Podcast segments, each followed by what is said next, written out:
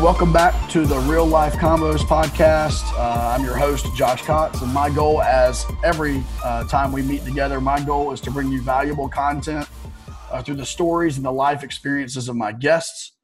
And so we do that by having real conversations about life. So try to bring on a wide variety of guests uh, for you to get to know a little better. Today, uh, my guest is Justin Dean, and uh, Justin and I we have an online relationship and uh, and that's that's the way we've met, and uh, and so. Um, but but he has got a really um, unique story in, in his life as God has kind of used him in different um, areas and uh, serving churches, um, and then we're going to talk everything from tacos to Jesus, right? So, uh, Justin, man, tell us a little bit about yourself. Related, though, that's not a big gap. I mean, to me, tacos and Jesus are top. Listen, when I when I think of Sundays, I think of Jesus. When I think of Tuesdays, I think of tacos. you know, at the end of the day, there's just two days in between. So, right. you know, for sure. Well, look, man, tell us a little bit about yourself. Well, I mean, where, where do you want me to start? Like, let's start. Well, hey, let's start all the way down, man. Like growing up, like little bitty, like little bitty yeah. Justin, right? Yeah. So, uh, tell us about how you grew up, like where you were right. raised, and all that good stuff. All right. So, uh, I was born in Anchorage, Alaska lived there till I was about six. Uh, I think right before my sixth birthday, we moved to Southern California. And so that's really where I grew up was Southern California. We, we lived in Huntington Beach. I went to high school down there and, um, you know, we, we did school and go to Disneyland or go surfing and, uh, and doing all that fun stuff. So really enjoyed growing up in Southern California. Uh, still kind of consider myself a, you know Southern California boy, even though it's, it's been a long time since I've uh, lived there. That's for sure. But um, you know, made my way to Georgia eventually. Had a, a sprint in Seattle, and we can definitely uh, you know get into the details of Seattle and get into details of why I'm in Georgia. But that's that's where I'm at now. I, I live north of Atlanta with. Uh, my wife and we've got four kids and uh, a dog and we're even talking about getting another dog because uh, we're bored during the, the quarantine and that seems like a good idea. Yeah so we do not have currently a pet but our our dog arrives in like a little over two weeks. What did you get? What kind? Uh, a snorky. Okay. A yorkie and a schnauzer. As you can tell yeah as you can tell i've been very involved in the process. Yeah all I know is it's a it's a small dog and it is hypoallergenic because one of my daughters is, is pretty allergic. Yeah. And I'm gonna figure it out. You know, it is what you it know. Is. It's uh, I don't know. It's good and bad. Uh, you know, dogs dogs are awesome unless you get a bad one. Right. we, dogs, we are, dogs are awesome unless you get a cat, right? So uh, I, I, would say invest the money or time or whatever you need to do to, to train it well. Like we actually sent Arch to a dog camp for like 10 days and she's great. She listens yeah. to everything you say now. that's a good that's a good idea for sure. Oh. For sure. So yeah, so Justin, so growing up, man, were you were you raised in like a Christian home? Like what was the spiritual yeah. environment or like, you know, what were your like passions, you know, uh, as you were raised, kid, yeah. middle school, high school, all that kind of stuff? Uh, it's, you know, it, it, my my whole life story is a little interesting. It goes up and down, but the the history of our family is Mormon. So my uh, my mother, she was a Mormon, and her family, going back, you know, hundreds of years, was was very, very Mormon. Her her dad was a, um, a bishop, you know, ha- had a ward in uh, Salt Lake City, Utah. And my dad came along and met her uh, somehow, and he was not a Mormon, uh, not a, a, Christian or anything really. And uh, in order to marry her, he had to become Mormon. So he you know joined the mormon church. They uh, they did all that. My parents were actually married in the salt lake city temple like the main one which is uh, you got to be very well connected for that to even happen. Uh, but literally like no one was allowed into the wedding. Uh, a few people could view through a window type of thing. Very very weird. And uh, growing up i guess we had a neighbor in alaska who was uh, a christian and him and my dad would always uh, sit down with the Book of Mormon and the Bible, and they debate things left and right. And uh, through those conversations, uh, my dad became saved, and um, converted from Mormonism to Christianity. And uh, my mom kind of came along with that. And uh, that uh, caused the Mormon church to, you know, excommunicate them and kick them out, and the whole family and our all of our cousins and everyone kind of, you know, disowned the family at that point. Um, and uh, unfortunately, right around that time, uh, caused just so much division in our family, I guess, and and some other things. But uh, my parents divorced um, right around the time that I was five years old. And so uh, the way the story goes is actually my dad was in Southern California on business, uh, actually looking for uh, employment, taking a job interview down in Southern California. And uh, my mom actually called him up and said, Hey, uh, your kids, I'm the youngest of five, so there's five of us. Your kids are on an airplane uh, by themselves to Southern California. And she sold the house. And um, I remember sitting underneath a table. Uh, we went to this uh, like thrift store, uh, kind of swap meet type of thing. And I remember sitting underneath the little folding table counting all the money because we were selling our toys and our belongings and things. And I just, you know, I was five. I had no idea what was going on. Uh, but I do remember that flight, very first uh, airplane ride any of us had ever taken on a commercial airplane. And uh, me and my, my brothers and my sister all just flying down to California, not knowing what the heck's going on. And so uh, moved to California. Uh, my mom disappeared for uh, quite a few years after that. She, uh, you know, ran away with uh, someone else and uh, kind of just wanted to live her own life. Had kind of, you know, been frustrated at how many kids she ended up with and how my dad, you know, was complete workaholic type of guy. Um, and so we, you know, luckily my dad got that job in California, um, but uh, was not prepared to, you know, have housing right away and have to care for five kids right away. So uh, we moved in with my grandma, and uh, me and my dad uh, slept in an Airstream trailer on her property. And uh, we built a three-story bunk bed uh, inside for the for the other kids, and we kind of you know lived with his mom, my grandma, for a while until he could get on his feet and stuff. He was also starting law school at night, and so wow. uh, growing up, you know, we uh, we all kind of went our separate ways. We went to different schools because of our ages, and we all grew up pretty independently. Uh, me in particular, because I was the the youngest. My dad was working uh, full time as uh, he was uh, VP at Allstate at the time is, is what the, the job was, but he was going to law school at night, become a lawyer. And so he was just gone all the time. Mom, you know, we didn't know where she was at the time. And, uh, you know, here I am living with grandma and uh, just kind of on my own. So that's kind of how I grew up through elementary school and junior high was very, very uh, independent and on my own.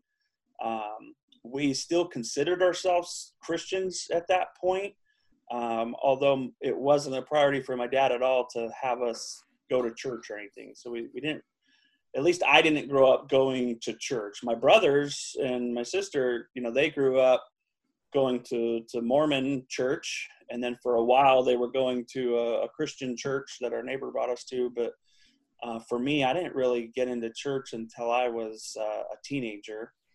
Um, growing up in Southern California, there's the uh, the Harvest Crusades uh, from Greg Laurie, and uh, I was invited to one of those one time. It was at Anaheim, you know, Angels Stadium, and uh, they hold these free events. It's a concert, and Greg Laurie preaches the gospel. And uh, I remember going to that.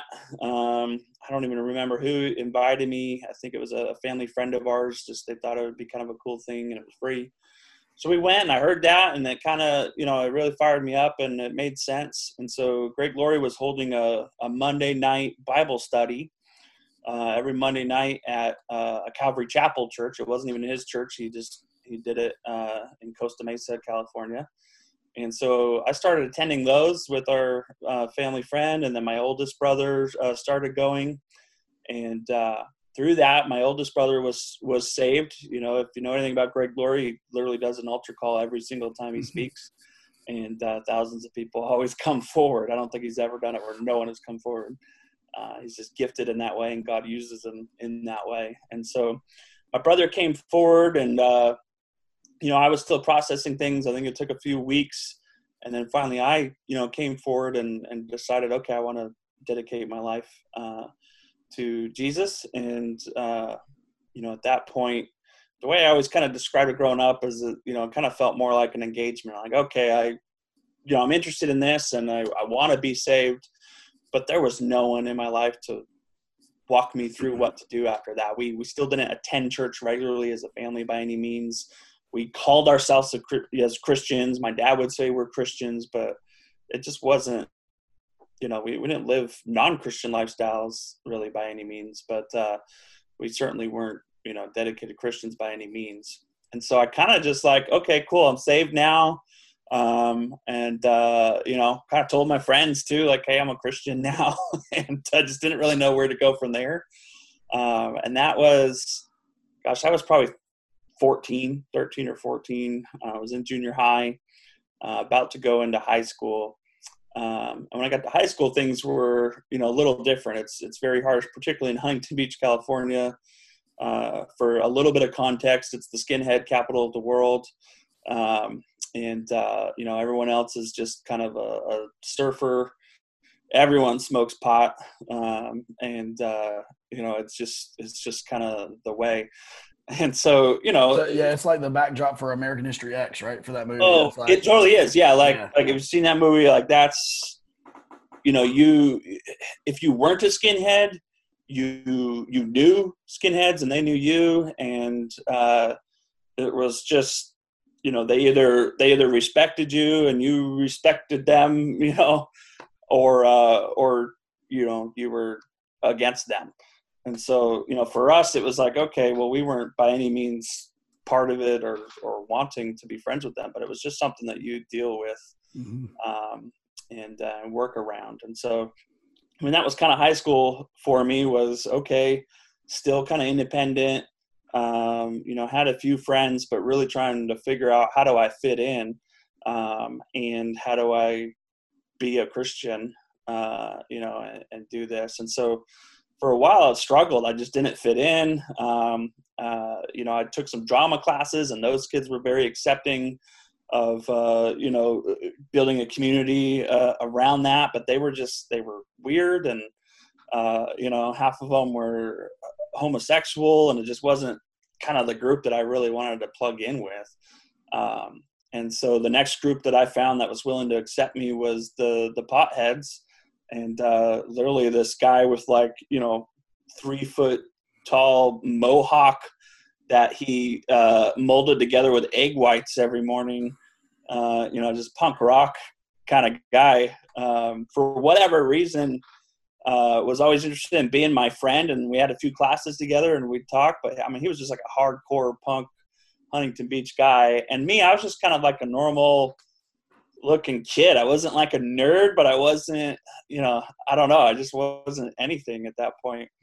And so he was always trying to get me to smoke pot and um, I'd always, you know, I'd always tell him no, and it really was no big deal. But one day I said, you know what, fine, I'll come over and uh, I'll I'll smoke some pot. Let's do that.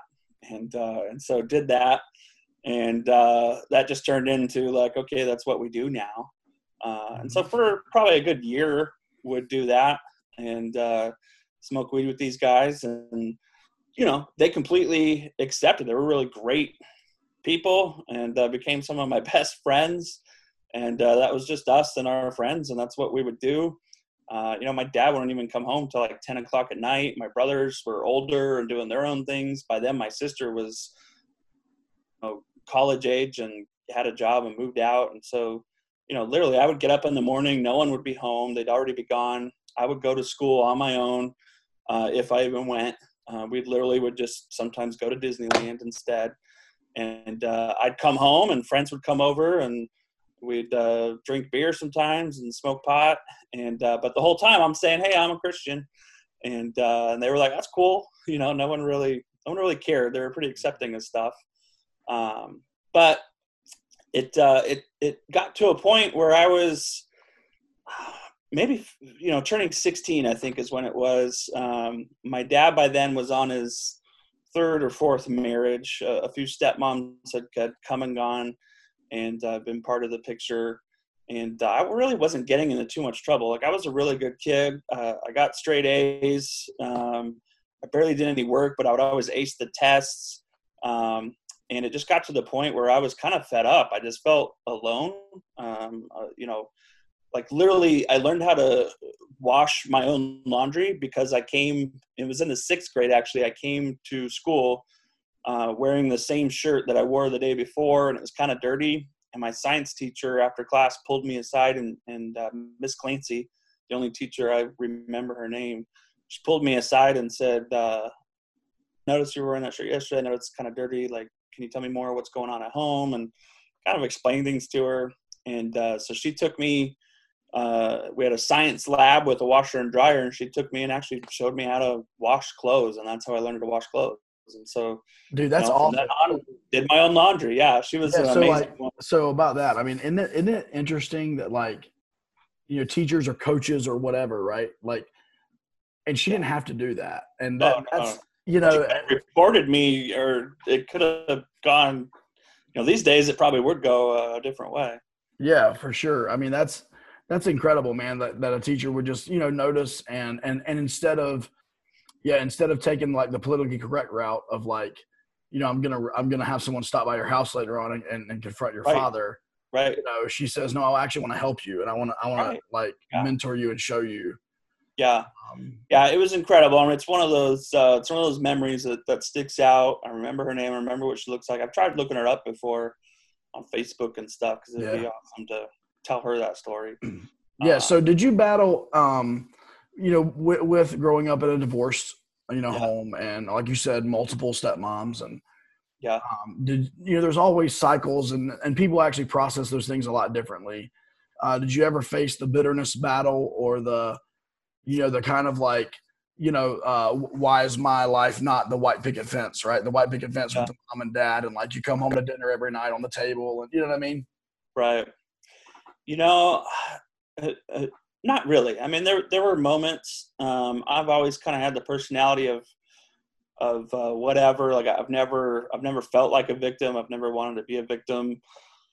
Um, and uh, I've always, in fact, I kind of grew up just kind of prideful of how independent I was and how well things went for me, uh, considering that I was, you know, almost completely raising myself.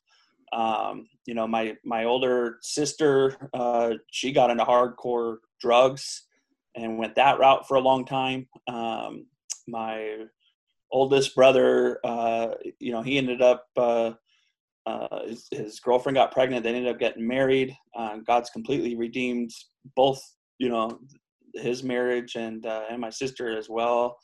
Um, and uh, my one of my other brothers he actually ran away at, at 15 and uh, became uh, you know kind of a full-on hippie grows his own pot in northern california and, and you know got into a ton of trouble going up and we you know he's he's been gone since he was 15 we, we kind of were facebook friends now and that's about it he, was, he wasn't in that um that that Netflix doc. I forget the name of it. The uh, Mountain something Mountain, where like it's it's the fight now between the legalized pot growers and yep. you're still growing it. That's it. what it is. Like he hit, you know, he has a license, but it, you you can't just grow an acre of weed and sell it. Like you know, it's uh it's interesting. I mean, he definitely does it the uh, illegal way, and uh, and he may not even do it anymore from the rumors I hear now. Uh, I'm not so sure, but you know he's 45 something now, and uh, you know last I saw, um, he's having a baby soon and stuff. Um, but he's he's the one of the five who's uh, you know technically not a Christian as far as I can judge, and the rest of us have have come around to to lead Christian lives, which is awesome. Um, yeah. But you know they they all kind of went their own different ways. I never really, I mean, other than smoking weed in high school and messed around a bit like that, never really got. Uh, I felt like I never really went down like a bad lifestyle or anything, or, or used any of it as an excuse. Uh, I think it made me, you know, a pretty strong, well-rounded kid for the most part. Um, and my, you know, my dad was was great. He wasn't around a lot because he had to work, but at the same time, he like kind of had to work to you know feed five kids and uh, and you know rent and a mortgage in California and uh, and stuff like that. And so I, I grew up, you know, I had a good a good life, um, but it got to the point where I I was a little fed up with it. I, I wanted some direction. I wanted to be closer to to God. And so uh, I even wrote my dad a letter. I wish we still had it. Someone might, but I wrote my dad this letter just saying, you know, you've been a great dad, but at the same time, I, you know, I learned, uh, you know, how to do laundry from my sixth grade teacher, and no one's teaching me about, uh, you know, God or or how to live life or anything. I mean, you know, he just wasn't around to, to teach me too many things uh, mm-hmm. other than uh, about you know business and stuff like that. There were there were definitely good moments there. Um, and my my mom eventually came back into the picture. She called us up one day and said, "I'm I'm remarried and I'm living uh, in California now." And uh, and for a while uh, we were voluntarily uh, visiting her like on the weekends and stuff. Um, and you know, to today she's become a, a, Christian as well too, and and that relationship has been uh, redeemed uh, for sure over the last you know 10, 10 20 years. Um, but right around that 16 year old mark, um, I went to live with my older brother who got married and had a kid, and and he uh, he you know became a Christian as well, and uh, I just said I'm kind of fed up. I need some direction. I need some discipline. And so he said, well, look, you know, you can come live with me. You got to stop smoking pot. You got to, you know, go to school. And uh, when you're done with school, you got to get a job. And uh, it was kind of just like, okay, no problem. Like none of that was a problem for me. Mm-hmm. I, I was able to stop everything. I wasn't addicted to anything by any means. And, uh, but he, you know, he said, you got to come to church with us. And, and that was great. That's, that's when I started going to church regularly, became part of a youth group regularly. Uh, eventually got a Christian girlfriend, uh, you know, through that, and uh, and felt like my life was really just getting on a, a really good path uh, with God there. Um, and it, you know, and things were fine uh, until I got to the age where okay, I need to actually get a job and get my own place. Um, I, I, started going to community college at night and trying to uh, figure out what is the path for me as an adult. And uh, got a job as like a filing clerk, an accounting filing clerk at a at a big uh, bank banking company. And uh, one day, their IT manager stopped showing up, and no one was there to fix the computers and things. And I grew up around computers. One thing my my dad always got us the newest technology and computers and things. So I grew up just you know teaching myself that stuff with nothing else to do. And so I kind of raised my hand. I said, "Well, you know, tell you hire someone like I can I can keep the network up running. I can fix the printers. I can reboot people's computers. Like you know, let me. I can I can I can turn them off and turn them back on. Yeah, it's, it's, I mean, that's all awesome. it is. Yeah, yeah. and so I stepped into that, and uh, you know, I was oh gosh, I was like 20, 19, 20, and uh, and ended up they said, well, you're doing a great job at this. Like, why don't why don't we just switch your roles? And so I was, you know 20 years old. They were paying me 60 grand a year. And I was the IT manager of, you know, a good 25, 30 uh, computers and, and, and, employees that work there. And so I stopped going to college. I was like, what do I need to go to college for? I already know, like, and I love doing it. So uh, I did that for, for a long time. Uh, but being 20, 21 now, growing up in Southern California, making 60 grand a year with really nothing to spend it on, man, I just I just lived it up. Like I was I was the buddy, like, you know, I still didn't have any close friends. And so I was the guy that made friends by paying for the meals and buying mm-hmm. drinks for everyone. We'd go to Vegas and have fun and come back and, you know, again, never really doing anything crazy, just, you know, being, you know, going yeah. out and having a good time. And uh but through all that, like I would speed everywhere. I was just like didn't care uh, about anything, and uh, I just I liked to drive and I like to drive fast, and so I would speed everywhere. And I kept accumulating speeding tickets, and I, would get them, I'd pay them, and I'd go to court. Uh, but apparently, if you get six speeding tickets within a six-month period, that's like a lot. That's too. That's too much. so they say. So they say. I got a letter one day saying my license has been suspended and I'm supposed to surrender that voluntarily. And uh, I didn't do that. Uh, I still had a job, you know, paying a lot of money that I need to get to. And so I was like, well, that's stupid. Like I'm, I'm just going to continue to drive to, to work and, uh, you know, maybe I'll slow down a little bit. Uh, but uh, I didn't and uh, eventually got arrested for driving with a suspended license and uh, went to went to court and uh, the judge was like hey if you you know you're going to pay this fine they impounded my car and everything he said if i ever see you in here again though i'm throwing you in jail and i was like okay yeah deal went back got my car out um, i think they, they granted me a, a temporary license for for a while and then continued to to drive for a while and uh, ended up getting uh, arrested again. Uh, or, actually, the, I got pulled over again. The guy actually let me go, but I had to appear in court. Uh, but I was like, man, you know, he said if I ever go back there again, he's gonna throw me in jail, so I'm just not gonna show up for that one. And uh, that eventually led to, of course, a warrant for my uh, arrest, which they don't actually just come and get you. they could have, I guess, but they don't. They don't come and get you if you have a like a bench warrant for you know a failure to appear in court. And so I lived with that for I don't know, probably a good six months, maybe longer, of uh, driving with no license, having a warrant out for my arrest, and uh, things were great. Kind of went back to how things were, um, and uh, by then I, I brought in a roommate, and for whatever reason, uh, this guy left his credit card out and uh, and I'm just I, I, don't know I'm just sharing everything with you right now. Hey, go but, ahead, man. Uh, real listen, real conversations about life. I know, right?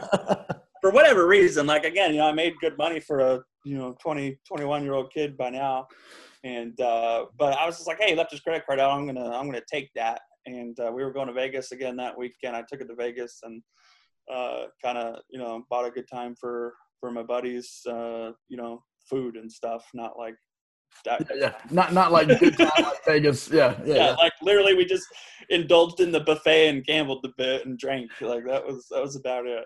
Uh, but I came back, returned the credit card, and I was like, "That was fun, cool. That was a free little weekend." And uh, months went by, and uh, kind of got away with it. I don't know what the heck I was thinking. Like, how would how would you get away with that?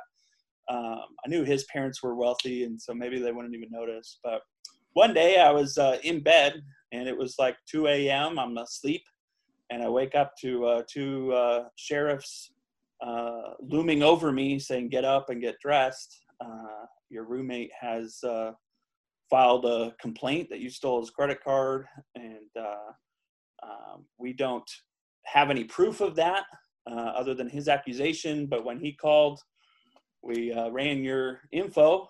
Um, and you have a, a warrant for your arrest. So we're going to arrest you for the warrant while we investigate the credit card thing.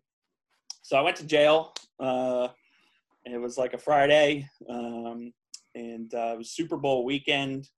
I remember that because I watched the Super Bowl from jail. And uh, um, during this time in jail, before I actually went to court, uh, my dad, who by then was a lawyer, was able to actually go talk to my roommate and uh, either kindly convinced him or strong armed him. I still don't know, but uh, he he got my roommate to agree to say, "Hey, I, I was wrong. I I forgot that I lent him my credit card, and uh, here's a signed uh, contract saying that that happened, and my dad paid him back for the charges and and then some, and uh, and so that was that concern was gone, um, the the credit card concern." Um, but I was stuck in jail and uh, appeared in court for these uh, speeding tickets and failure to appear, and uh, the judge just was not uh, was not happy there. Uh, my my dad actually showed up with a team of lawyers. Uh, one of them actually worked like the OJ case and stuff. I mean, these he called in like every favor to get his his you know best lawyer buddies on it because he he was a workers comp lawyer. He wasn't a criminal lawyer himself, and so. Right you know, I had this team of like expensive uh, lawyers, but the judge was just like, I don't even want to hear it. Uh, you're getting six months, uh, one month for every speeding ticket you got, and uh, and I'm going to make a lesson, you know, of you and, and throw you in jail. And so literally, I'm just like looking at my dad and family and my brothers who came and waving goodbye. Uh, they transferred me over to the actual LA County prison, um, which is underneath uh, LA, like downtown LA. I mean, it's a pretty scary, crazy place. And uh, they, you know, I got a I got a bunk and a, a section to uh, kind of make my little home in, and uh, they shut the door and I kind of went to bed thinking I'd be there for six months.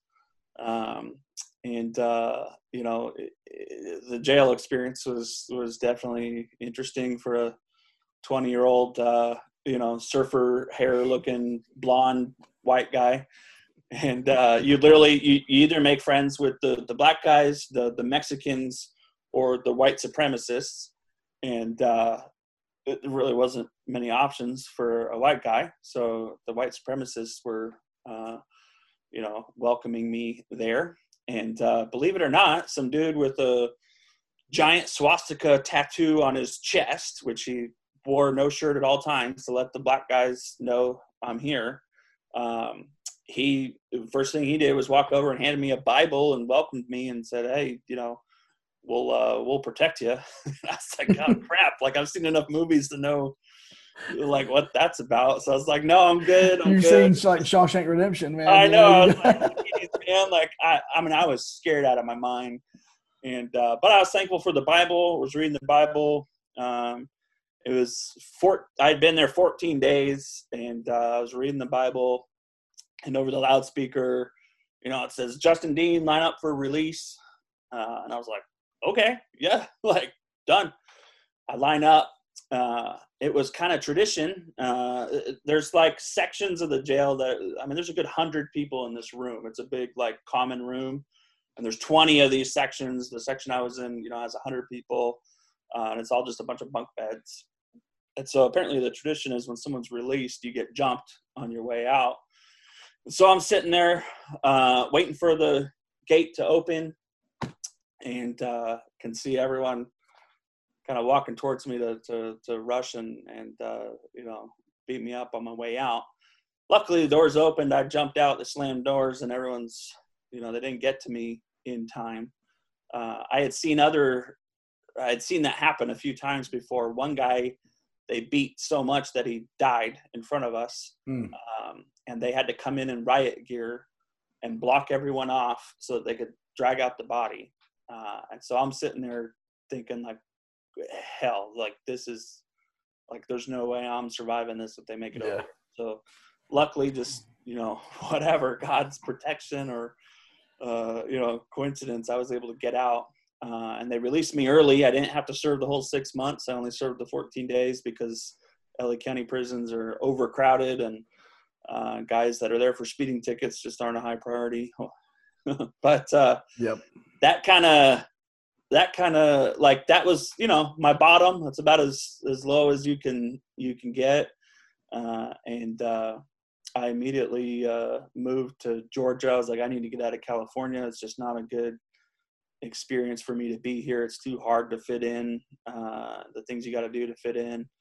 And my sister had actually uh, become a christian by then and, and moved to georgia. And so i came to live with her for a month or two and uh, while I just kind of reestablished myself somewhere else. Mm-hmm. And uh, through that, I met a, a, woman who's now my wife, and that's kind of what made us stick around in Georgia. Um, we eventually got married, uh, but a year later, we actually met each other because I started a blog when I moved to Georgia. I started a blog. Blogs were huge at the time. It was a blogger blog, and uh, hmm. I I was just spilling it. I, I talked about my jail time. I talked about everything, and it was kind of just like, hey, here's here's my life, and here's what's happened, and here's why I am dedicating myself to the Lord, you know, fully now, and trying to figure out what that even means. And kind of was just open on the blog, and she came across it, and uh, in one of the posts I had mentioned how I just loved drinking Red Bull, and she posted, "Oh, I love drinking Diet Coke." And it was just such a stupid, you know, dumb comment. She didn't even think anything of it. Kept going and uh, and but that sparked a conversation, and we ended up realizing we lived like a couple blocks from each other, and, and eventually met up and got married. Um, and now you know we got four kids and we're coming up on 15 years of marriage. Um, and uh, you know obviously a big chunk of that is uh, at one point we moved to seattle for five years. Yeah so that, i want to get to that. So not gonna lie. I'm so like, man, cut me off anytime because i got a long, No, I got you're a long life so somehow so so you you're in georgia you get married and somehow you get connected with mars hill. Yeah um so how'd you get connected? Well, uh, you know, when I when I moved to Georgia, I eventually ended up getting uh, you know jobs at like tech startups, and um, I worked at AutoTrader.com for for a while, and then uh, worked at a, a few different just tech startups. There's a big tech scene here, and uh, through one of those, uh, a company that I was working for was actually headquartered in Seattle, and uh, we were going through an acquisition. Someone someone was going to buy the company, but uh, it was a private cable company. We wanted to make you know sure we had a, as many cable subscribers as possible before we sell it. So they said, why don't you actually move to Seattle for six months? Um, I was running marketing for them, so it was my job to get as many subscribers as possible and um, make the company worth as much as possible before we sell it. And so the deal was they moved us to Seattle. We actually owned a home by then in, in Atlanta. We kind of just packed some stuff up in storage and uh, moved to Seattle. They put us up in a corporate furnished apartment, and we were supposed to only just be there for six months, help them sell the company, and then we'll come back.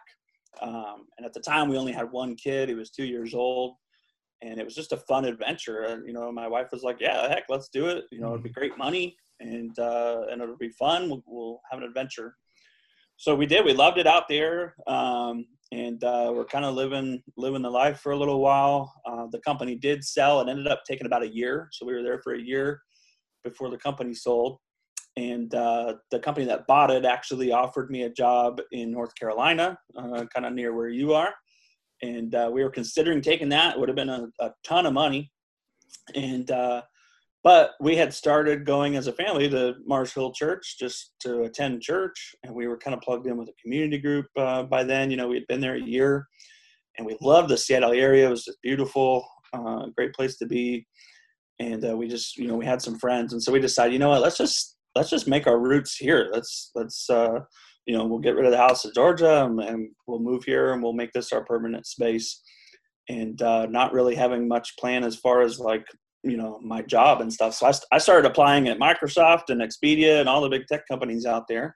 And uh, through that oh, the pastor of our campus of mars hill that we went to he said man we would we would benefit from a guy with your you know marketing experience uh, if you came and worked for the church.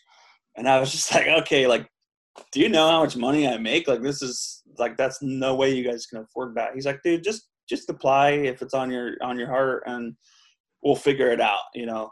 Just kind of see where god wants wants you. And so i was like whatever you know i, I thought it would be cool to work for Mars Hill church. It was a very creative place uh, you know we loved the church. Uh, and so i applied and uh, i mean it got through the process and uh, you know I, I i even submitted like our family budget and i said man even if we just scrape some things out here's the bare minimum I need to make, and uh, there's no way you guys can afford that. And they replied and said, yeah, you're right. There's no way we can afford that. Uh, they offered half of what I said was my minimum. And uh, we just kind of were like, oh, my gosh, like that's, you know, that's just crazy for us at the time. I mean, I was 30 and uh, I mean, I had, you know, I was, I was doing all right. I climbed the ladder and uh, kind of thought I was on top of the world uh, with you know even more room to, to go. But god just like gripped our hearts man and uh, and tore them apart and said nah you're, you're gonna do this and it's gonna be all right. We had to sell one of our cars to just make it work and um, kind of you know downsize some things but i took the job and uh, it ended up being the PR manager for Mark Driscoll and uh, Mars Hill Church, which and, is uh, which evolved into the whatever they were director. yeah whatever they were paying you for being their PR and communications they needed to pay you more. Well, they got a deal, that's for Yeah, sure. yeah. We did not know Uh, what we were walking into, but ended yeah, up so- working for five years. yeah, so Mark is one of the like the the I, I mean, what would you call him? Like uh, shock jock in some ways. You either love him or hate him. Yeah, I mean, he definitely doesn't. I mean, he's blunt, Yeah. And uh, and that was kind of our audience at the time too. And, and as he grew the church before I came along, I mean, it was it was 18 year old guys who were addicted to porn was the audience that he yeah. would yell at and whip into shape and it, it worked i mean that's what attracted us to it i was like man you're right I, i'm a i'm a horrible man and a horrible father and a horrible brother and a you know horrible husband and um, you know that's what attracted us to it was i became an actual leader of our family because of Mars Hill yeah yeah so so mark goes through the uh and and the stuff ranged from you know, allegedly, you know, uh, plagiarism to like yeah. to uh, I don't know a, a, myriad of other things that they that the elders and the and, and from what I'm from what I remember, even like all the campus pastors kind of came to a uniform agreement, right?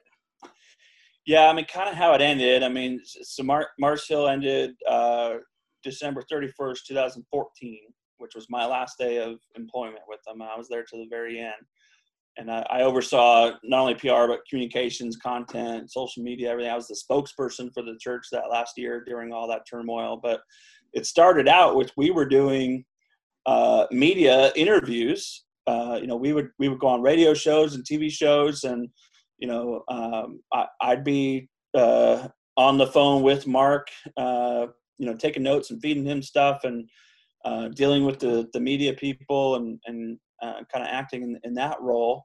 And we were doing all these media interviews for his book. And uh, it started out with an interview with Janet Mefford. She's a radio talk show host, which at the time I think was part of like the Salem Network or something like that. Okay. And this was the Real Marriage book?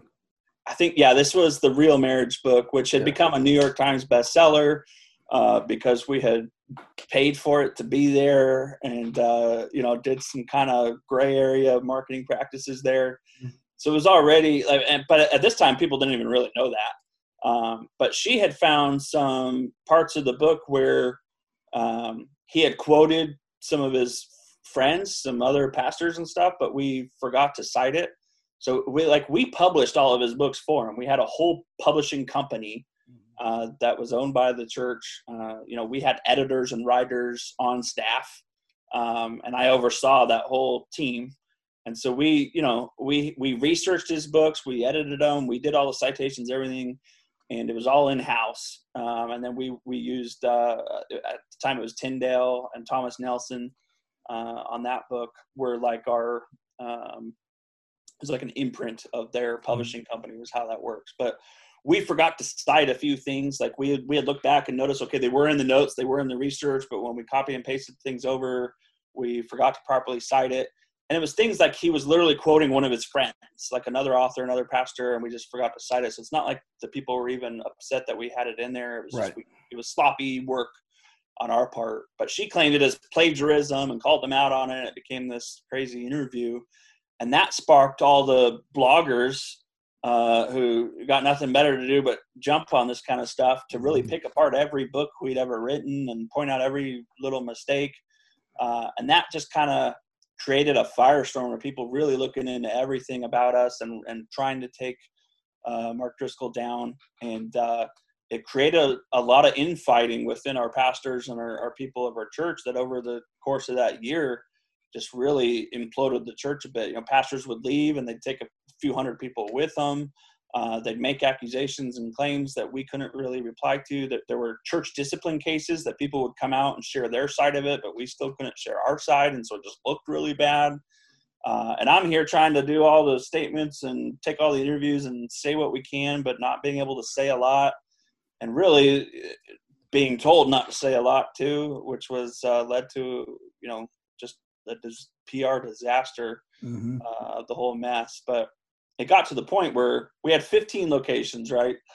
Each one had a lead pastor who oversaw that location, but Mark Driscoll was the senior pastor over it all, and uh, and all the preaching was him on video.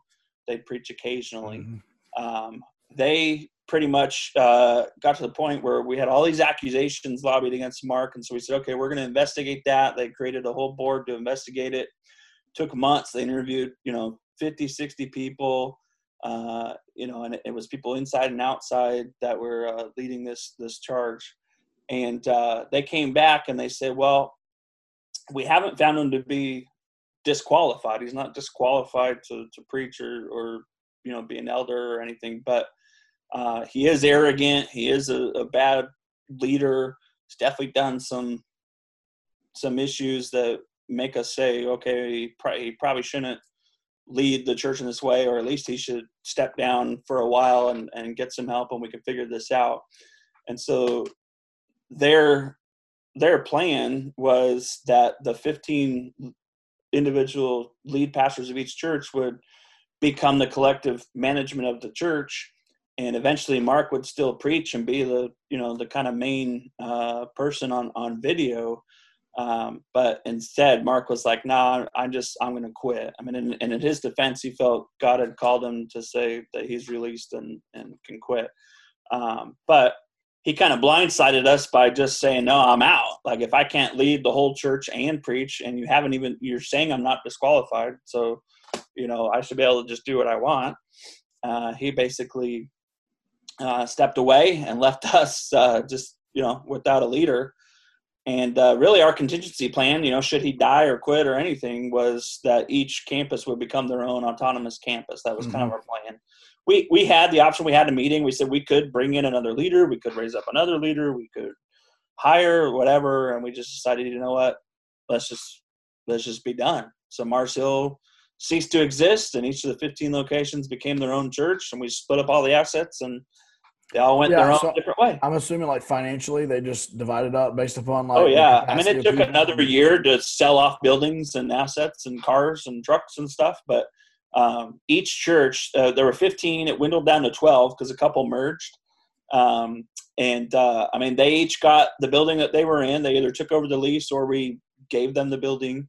Um, the other buildings, like we had central offices and stuff that we sold um, and all of our assets, and we just divided it up. I mean, each church got a couple million dollars. Mm-hmm. They're building and the following that all that already went there. So I mean, it, you know, yeah, wasn't a bad deal. Wasn't a bad deal it was kind of their dream, like you know, sign all, me up, sign me up, right? Yeah. yeah.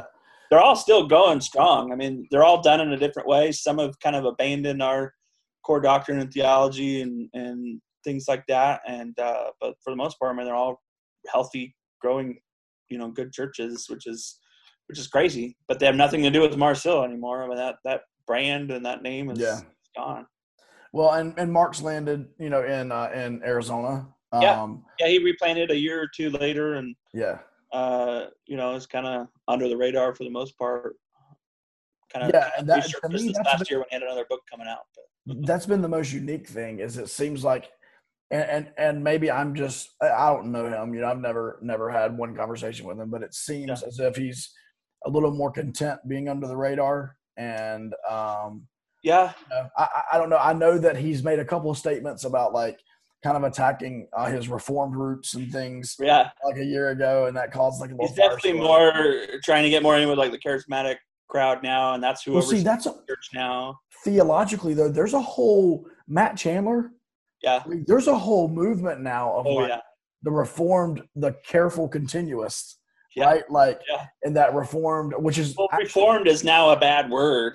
Uh, right. Calvin, you know, Calvinist is a is a cuss word now. I mean, it's it's interesting the yeah. way that things have uh, have really turned, and, and the way that a you know a few people have tarnished those those words. Even Christian now is becoming right a bad word uh, among christians which is just interesting to me evangelicals for sure a bad one because of the political yeah. political yeah. yeah. for sure I, I do think that's an interesting concept though of of those that have those reformed roots that are somewhat embracing uh, a continuationist um, theology as well I just because like, you know mark named his kid calvin He's, right. you know, it, he even said at one point he, he doesn't believe in the five tulip points anymore, but then he kind of clarified that and said he, he, you know, he's always had a nuance with one. He's always kind of said I'm a 4.5 or, er, you know, and yeah. that's, that's what we taught at Mars Hill. And so I don't think his beliefs have changed at all, but he's, his, like, I don't know, personality is the wrong word, just his persona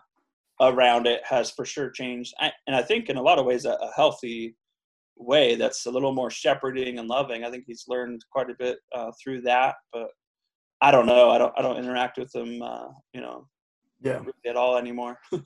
Yeah, yeah, for sure. Yeah, I, every now and then, like I think I follow his ministry on Facebook, and so there'll be a Yeah. video pops up, and and definitely I will say like his reach, and and once again, I think these are good things for him.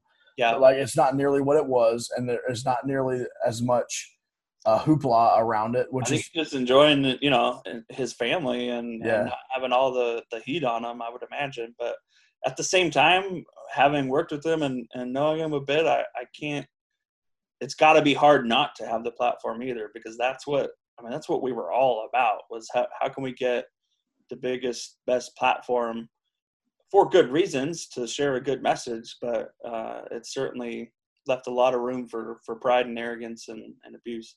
Yeah, I think I think that if church leaders are listening to this, I mean that's that's one of the things when you hop into ministry, especially in a lead a lead role, um, it, it's one of the major things that you have to prepare yourself for, and that is what if what if I blow up in success? Like h- how am I am I prepared to handle that? And I, I know God, you know, in his in his sovereignty, he has those things prepared for certain people and not for other people, but you know, in my mind, I think, you know, here I am, a church of 120 people or whatever. Um, you know, a couple of years in, you know, not much I say gets gets around, but what what if it did, you know? And like Yeah. I, I always try to think through that lens, especially in the digital age, which is where I want to head next, especially in the digital age in which we live. So you've you've taken your your life experience in the IT world and the technology world, and then in the church world. Yeah. Um, you wrote a book called PR Matters. Yeah.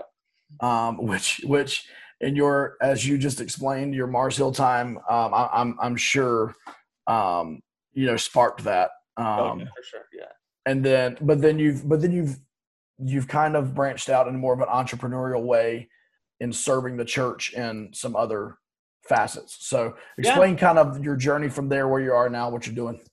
Yeah, I mean, when Mars Hill closed, uh, you know, I found myself without a, a job. I mean, we, but by the time Mark quit and, and it ended was a three month period.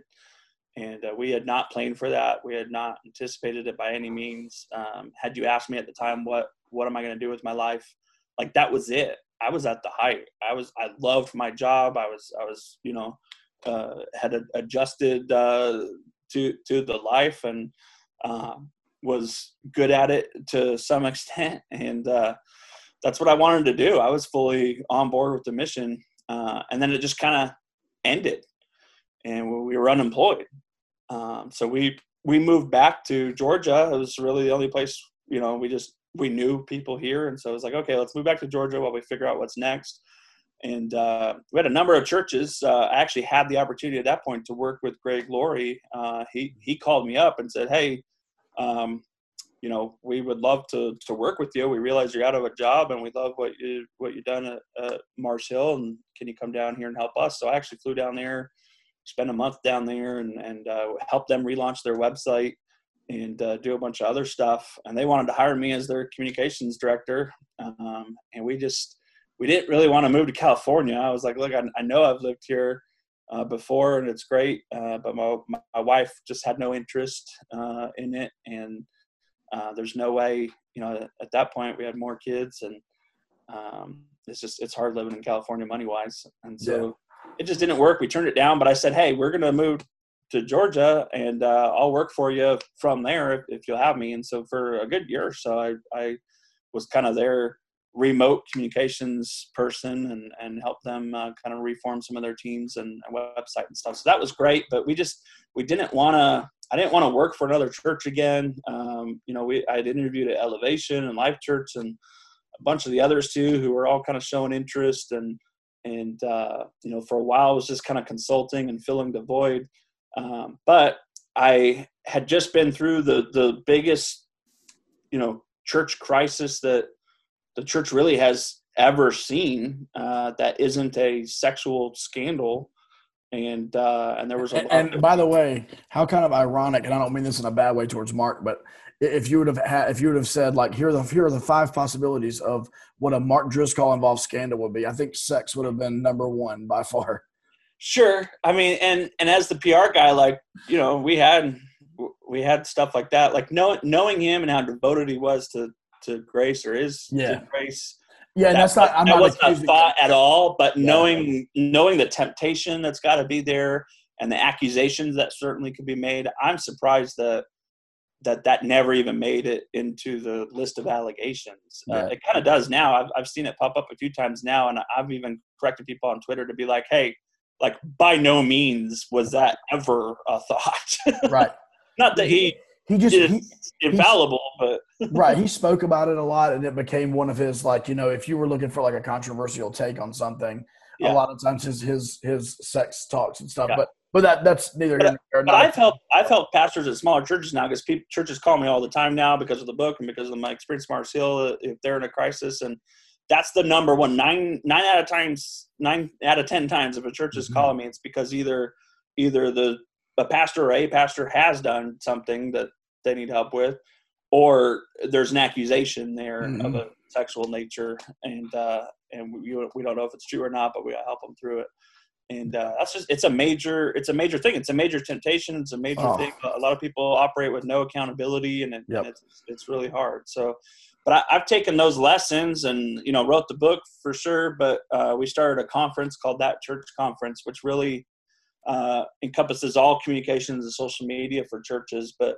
i started that in 2015 and we're now going on to our sixth year and uh, you know I, I do some teaching through it but i, I bring in Mhm. uh, practitioners who are actually in churches doing the work, and I bring them in to speak.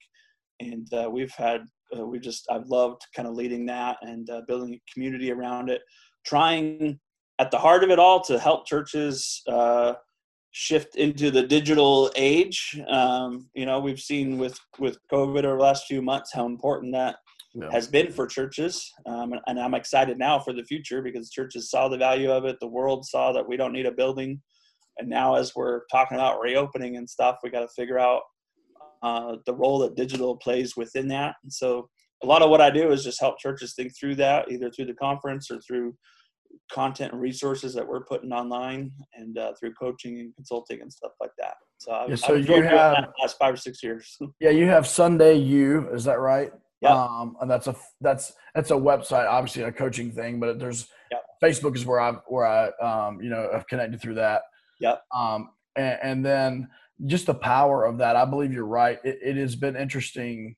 I'm a social media guy at like the most organic level. So like I'm not I'm not the guy, and I run our social for our church and I'm not the guy that like plans out and schedules my posts and I'm like I want to make sure that I have this on this day and this on that day. Right. I'm more of like an in the moment guy, like an organic guy. And I know that while our church is at our size, I can be that. I know that's not Right. feasible as we continue to grow. Yeah, Um, but but it is strategic and it's interesting to me. And you know, we're a smaller church, but since we've gone online um, only, you know, after I believe the second week of March, Right. um, we've added, I believe there's four people local that have filled out our connect, our our online connect card. right. And like two out of those four people have even begun giving. Wow, that's fantastic. Yeah, they've never stepped foot in our church Wow.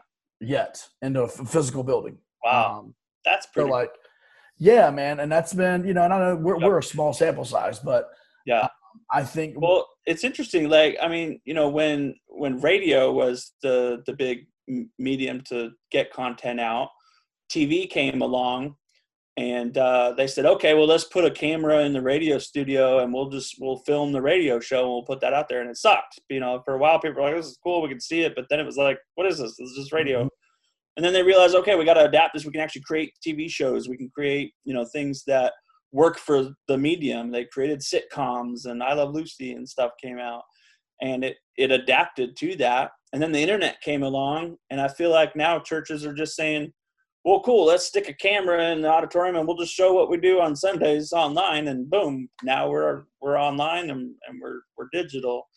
And it's like, okay, that was step one. Now we've got to figure out, uh, for one, we could have done it 10 years ago, but now we got to figure out Yeah. how do we adapt to this medium because it's it's huge like a church of 100 or a church of 70,000 can reach the world online and create content that actually works for the medium and uh, that's Yeah. kind of what we're figuring out going Well- forward especially now that we see okay it isn't all about the live stream it isn't all about our Right. building uh, it can be so much more Yeah, a couple of things I've thought through this. The le- the playing field is more level now, and I know certain churches have m- like much larger followings and things on online than others. But at yeah. the end of the day, we all have access to the same internet, and we all have access to the same amount of people, and so the level, the playing field's a little more level. And then the second thing, and I I, I wrote this in some sort of like Facebook post or something, but I I hope the church is learning, and what I've learned is that we need to be creating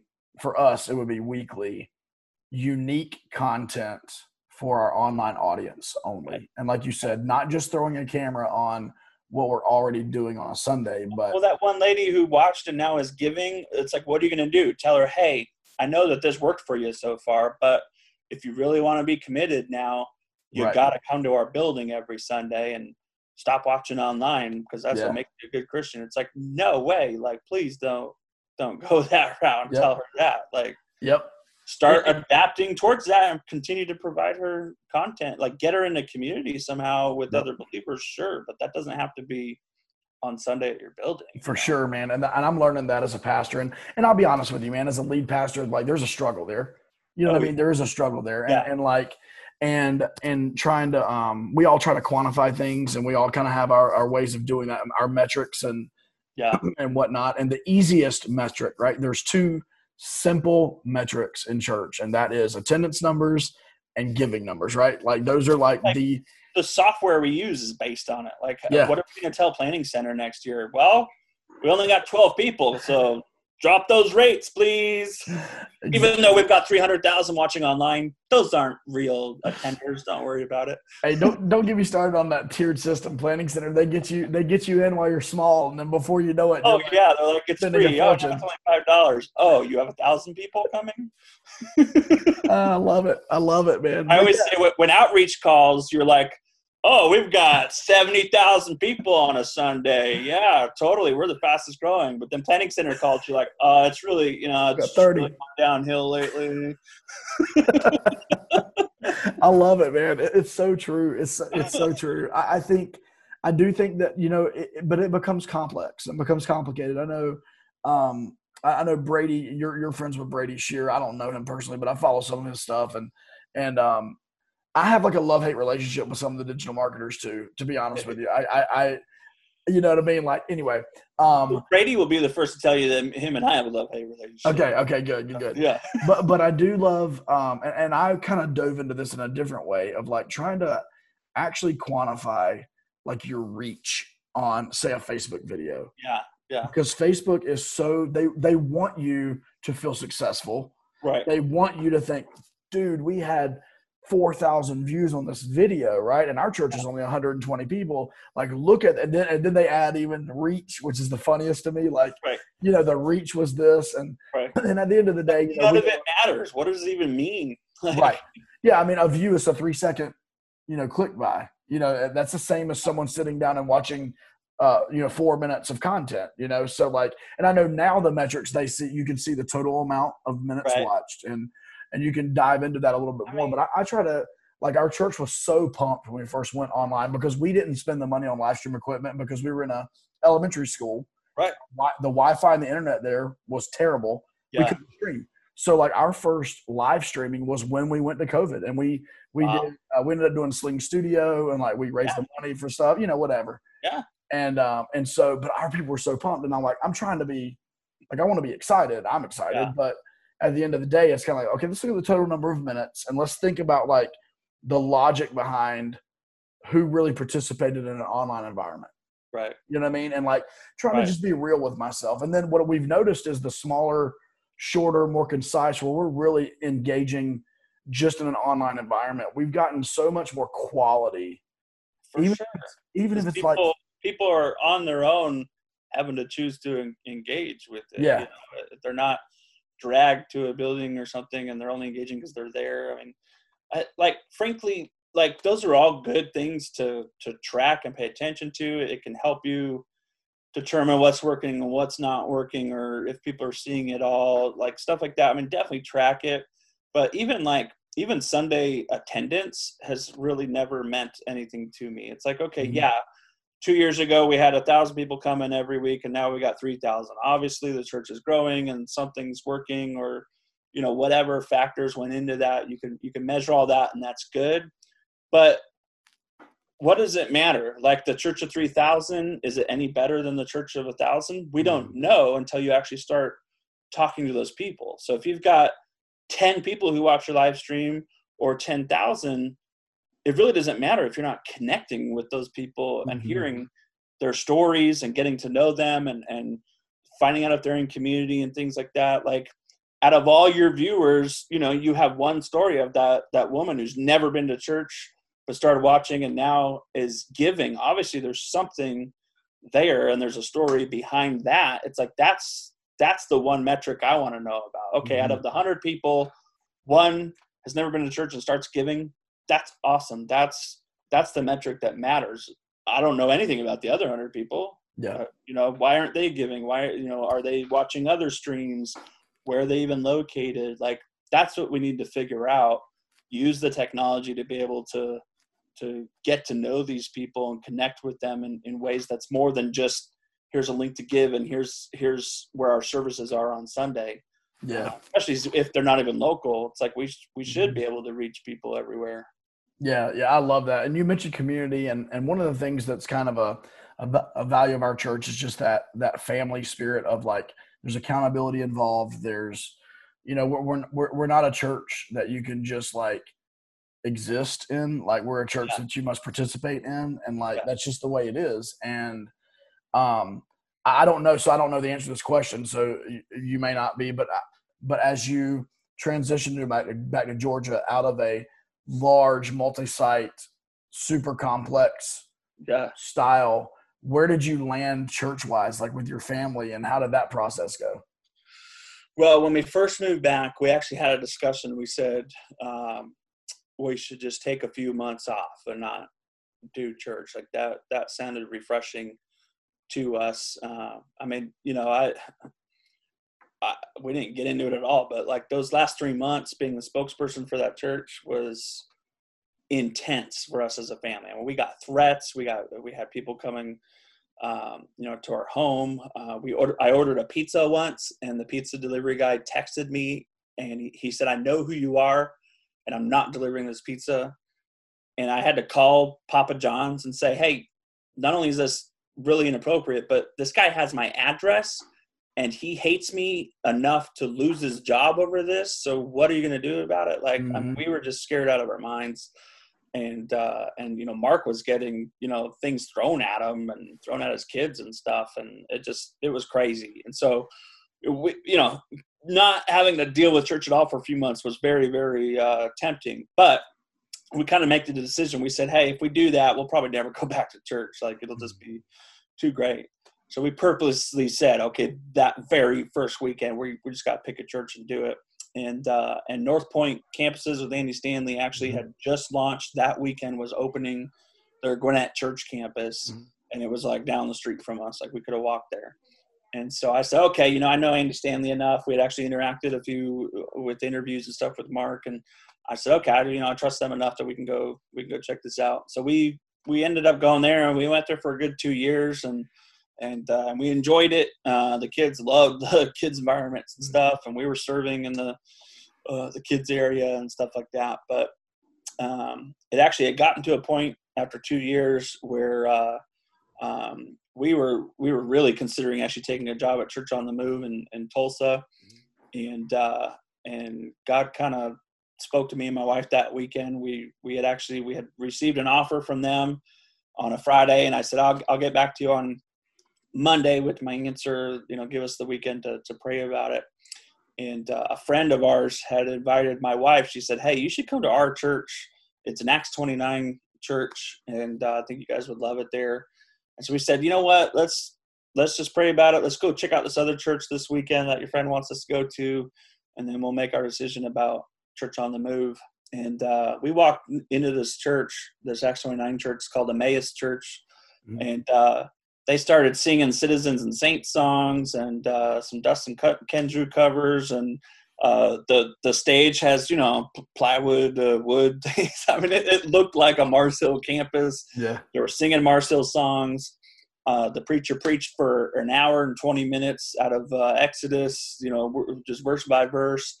and I was just like, we're we're home, man. This is this is you know we're back to you know the good teaching and and good uh, and, you know good solid biblical worship and and things like that. And so I don't know, it kind of just was. Uh, you know, I looked at my wife and I said, "Well, what are you thinking about you know the Tulsa job?" Because it was a really great job. We were very mm-hmm. excited for it. We had even said if they actually offer it, we'll do it.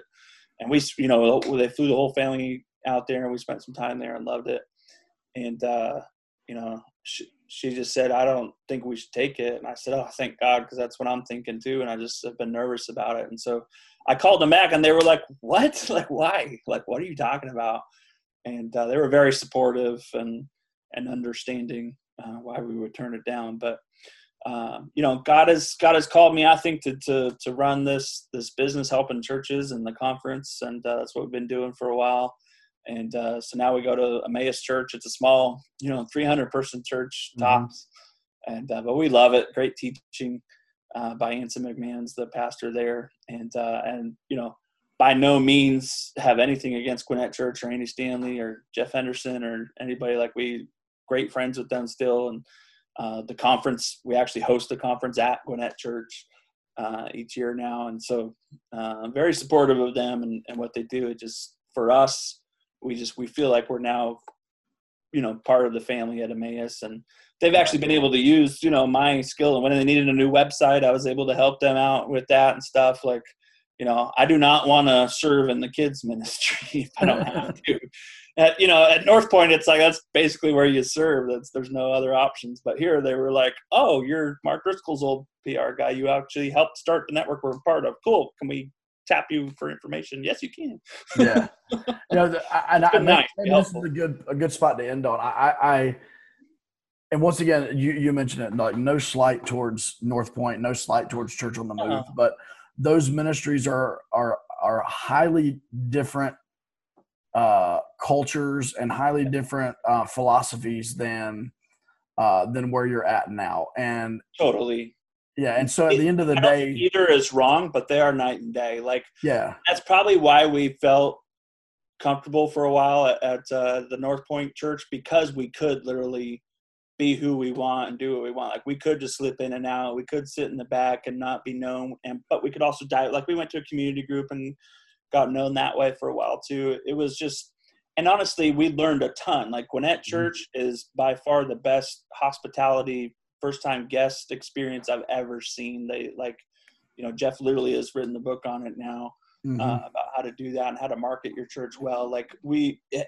you know, the perfect church in my mind would be Mars Hill and Gwinnett Church merged together somehow. Like they they did children's ministry excellent. We sucked at children's ministry at Mars Hill. Like we were all about just the preaching the yeah. is the only important thing and you know it's it's interesting like i learned a ton about uh, the good and bad experiences of both yeah yeah for sure and i love the fact that like for me as a pastor i've committed to like verse by verse teaching and so like i love uh, to me not that it's the only way um, not at all yeah. um, I'm, not a, I'm not against topical teaching at all um, you know it, but it's interesting but i think my conviction is yeah i just i want to learn more about the Bible and have everything based. Uh, you know, th- there's yeah. enough content there in the Bible that, that God's given us. I don't know why we gotta, you know, add too much to it. But uh, you know, a topical sermon every once in a while, as as appropriate, is is not a big deal to me at all. And I think is actually great. Yeah, yeah, for sure. Well, look, Justin, I appreciate you coming on, man. So, where can people find you, uh, social wise, and websites and all those types of things?